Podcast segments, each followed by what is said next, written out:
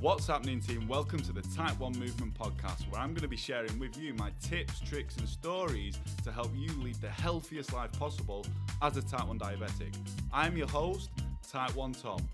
Just a quick disclaimer any advice that I give will not overpower your medical professional, so please consult with them first if you're thinking of making any changes. Yes, gang, what is happening? Welcome back to another episode of the Type 1 Movement Podcast. Hope you're having a fucking great day. I swore already. Anna, we've only been on a few seconds. Oh, fuck it, be right. Right, so in this episode today, I'm going to be giving you five actionable tips to help you increase your time in target range. Before we get into it, as always, please leave me a rating and a review on the podcast app, as it really does help me reach more type 1 diabetics and positively impact our community, which is my goal with this at the end of the day. Also, whatever device or platform you're listening to it on, you guys can do this on the live as well. Give it a screenshot, share it to your Instagram stories, and tag me at type 1 underscore Tom because I love it when you guys do that. Really do appreciate every single one of you that watch these lives and listen to these podcasts.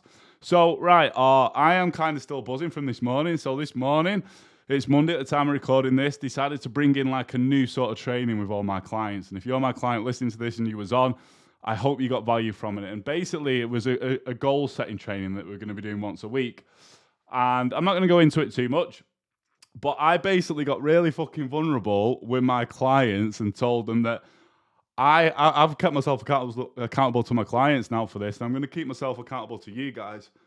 And basically, one of my goals is to lose 10 kilograms at the moment. I'm feeling a little bit uncomfortable, feeling a little bit uncomfortable, um, and I want to lose 10 kilograms. And I was speaking to my clients about how I'm breaking this goal down, the process, and how they can implement, and how I'm going to help them sort of do the same in terms of their goals.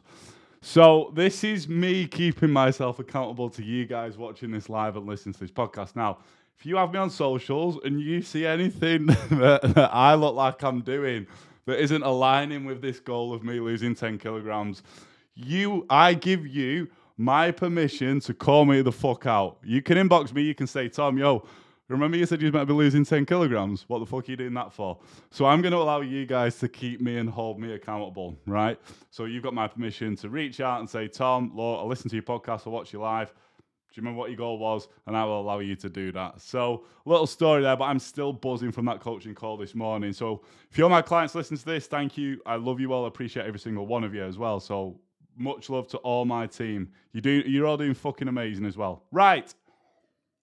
Let's get into the meat and potatoes, the meat and spuds of this episode of what I want to talk to you guys about. So, five actionable tips to help you increase your time in target range. Right. We're going to dial it back. So we know as type 1 diabetics, we have our HbA1c, which is an indication of how well we're controlling our diabetes, right? But I always say this that's a three month average.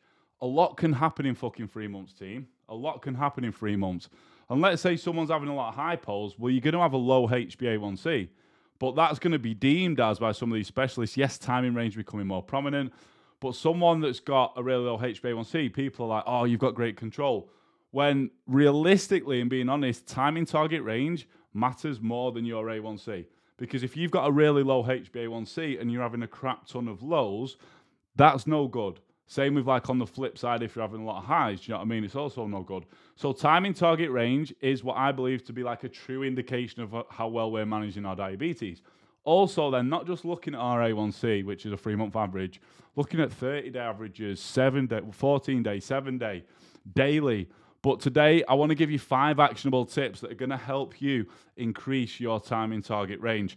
Now, I will say this something that I aim for myself and that I get all my clients to aim for is 70% or above. Minimum base benchmark of 70%. If you're getting 70% time in target range each day, you're doing a fucking great job. And I'll be honest. And these tips, these five tips are going to help you achieve that. Okay. These five tips are going to help you achieve that. If you're excited about these tips, gang, and you're watching this on the live, stick me a fire emoji in the comments. I want a fire emoji in the comments. So we're going to get straight into it. And the first one, dead, dead simple, but what a lot of people can do at times is because it's really simple, they don't pay attention to it, they don't think it works. First one is make sure you're testing your blood glucose levels, whether you're finger pricking or you've got a Libre or a CGM or you're using a Medtronic sensor. I don't give a fuck make sure you're testing. This is the baseline, this is the basic stuff. If you're not testing your levels, you don't know your numbers, you don't know what action to implement. Yeah. So make sure you're testing your blood glucose levels. That is the first actionable tip I can give you to helping you improve your control and spend more time in your target range. Make sure that you are testing your blood glucose levels. Yeah. Key times, and I'm gonna like to over deliver to you guys, you know, on these episodes, on these lives. So the key times that I will be testing my blood glucose levels around are as soon as I wake up in the morning, yeah, as soon as I wake up in the morning, before I eat, after I eat, before I exercise, sometimes during if I'm feeling a little bit funky, don't know if I'm going, you know, high or low. If I'm feeling funny during exercise, I'll test then. Um, after I've finished exercise and before bed. Yeah, so I'll repeat those. The best time to test is when you wake up in the morning, before you eat, after you eat, before exercise, during if need be, and also after and before bed. They're the key times to be te- checking your glucose levels. Also, whenever you feel funny, whenever you feel funny, and another pro tip, if you are using a Libre, Dexcom, or any other sort of CGM Medtronic, and you're feeling funny and you're looking at these numbers on your CGM or your FGM and you're like, yeah, I'm not too convinced. Go and prick your finger. That's always going to give you the best best reading, the most accurate reading. So that's tip number one. Yeah, out, out of these five tips, test more. Make sure you're more aware of what's going on with your glucose levels. Tip number two, tip number two to help you increase your time in target range is educate yourself on how certain foods impact your glucose levels. Look, it's becoming more more known now, which is fucking great, that it's not just carbohydrates that will cause a spike in glucose levels. It's not just carbohydrates that will need a bolus of insulin. Yeah, it's also protein because that can be converted into glucose in terms of like a process called gluconeogenesis. Yeah, so it's protein and also fats will as well.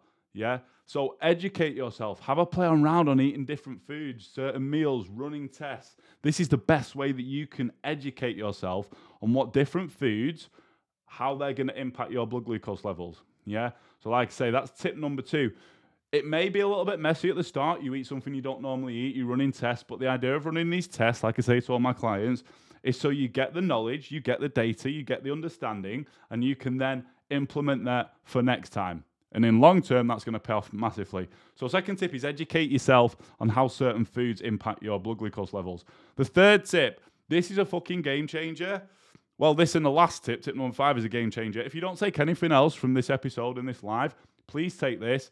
Tip number three is pre bolus. But what is this? I'm going to briefly run over it now, but rapid acting insulin isn't rapid, it doesn't work straight away. So, what can tend to happen if we're eating and bolusing at the same time, the food's digested down, provided it's not high fat, high protein meal, but your basic sort of carb meal, food's digested down, gets released into the bloodstream, and the insulin isn't actually working yet. The insulin isn't actually working yet. So a pre bolus is when you give your bolus prior to eating. Yeah, I like to start with myself and get all my clients to start at five minutes, assess the data, and go from there. Yeah, sometimes with me, if it's breakfast, I'm really insulin resistant in the morning, so I've got to give like a 40 to 45 minute pre bolus. Yeah, so that is bolusing, waiting X amount of time to eat your meal to give the insulin the chance to catch up with the food being digested and broken down into glucose. This is going to help you spend more time in your target range because you're not going to be spiking out of range after meals and then plummeting back down into range. So, tip number three to help you increase your time in target range is pre bolus. Tip number four, tip number four is stay active. Now, activity comes in a few forms. This could be workouts, it could be running, cycling, swimming, canoeing, snowboarding, whatever the fuck that you enjoy doing, yeah? Or it could be getting a walk in. It could be getting a walk in. Stay active. I would always lean towards yes, we've got to get workouts in, the stuff that we enjoy, but walking, like walking team, honestly, since I've got my little dog, Steve, I've, I've always been big on walking because it gives me a nice mental release. Yeah. But since I've got my dog, I've increased my steps massively. I mean, I'm just looking at my step count for today, and I'm, in, I'm at 10k. It's like half six in the evening here, and I've already got another walk to take Steve on. So if you do struggle with walking, my advice: get a fucking dog. You guys watching this and listening to this on the podcast, if you've got a dog, I bet your steps are pretty high because that's like you've you've got another life to look after to go on a walk with. So it's accountability, right? But back to the fucking point. Sorry, I strayed off there on dogs and shit. But back to the point. Tip number four to help you increase your time in target range, spend more time there, is stay active. Walking's a great one. Walking's an amazing one for this. And the reason I say that and increasing your activity level is because basically the best way to describe it is it's like a natural insulin.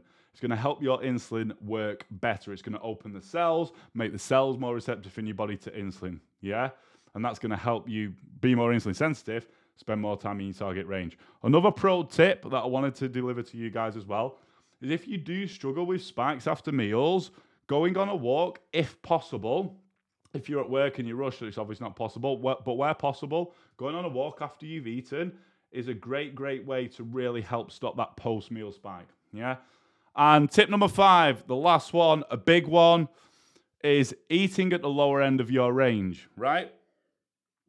Eating at the lower end of your range. I'm very big on this with myself and with my clients.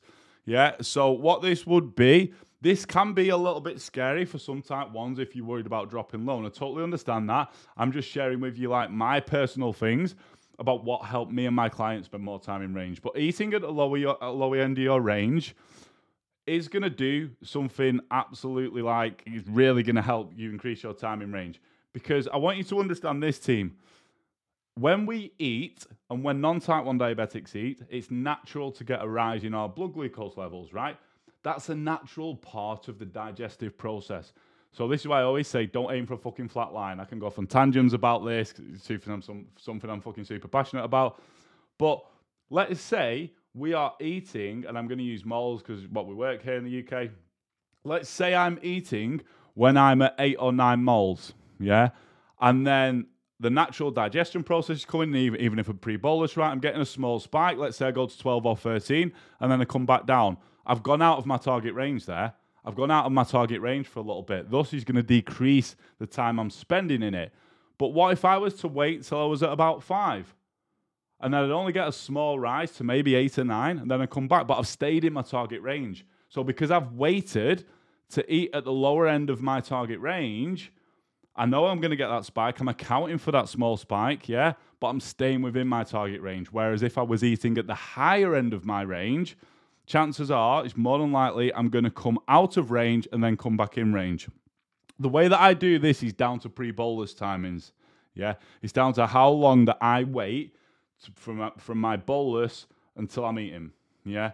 So, team, that is it. I'm going to quickly recap. These are the five tips to help you increase your time in target range. Tip number one is make sure you're more aware of your glucose levels. Thus, is only done by testing more. Tip number two, educate yourself on how certain foods impact your blood glucose levels, not just carbs, proteins, and fats as well. Run some tests, get used to that sort of shit. Tip number three, big one, pre bolusing. Tip number four, staying active, working out, getting walks in, whatever you love to get your body moving. Tip number five is eating at the lower end of your range. Obviously, there's a whole load more tips, but these are like five sort of simple, actionable tips that you can take. That you can take to help you start to increase your time in target range. Team, if you got value from this episode, please leave me a rating and a review on the podcast app as it really does help me reach more type 1 diabetics and positively impact our community. And you know what? I will throw this in there. It always kind of not worries me, but baffles me if, if someone says it baffles me a bit. Oh, I didn't know how to bolus for fats. I didn't know how to bolus for protein. I didn't know about pre-bolusing. So if you guys are like leaving me a rating and review, sharing this episode, it's gonna me and you are gonna help spread the sort of knowledge, if you like, that us type ones need. Yeah, to help improve and manage our diabetes. So you're not just doing me a favor, you're doing the whole of the type 1 diabetic community a favor. So, team, that is it. I hope you got value from this episode. Thank you so, so much for listening. And until the next episode, hope you have a fucking great day. Peace.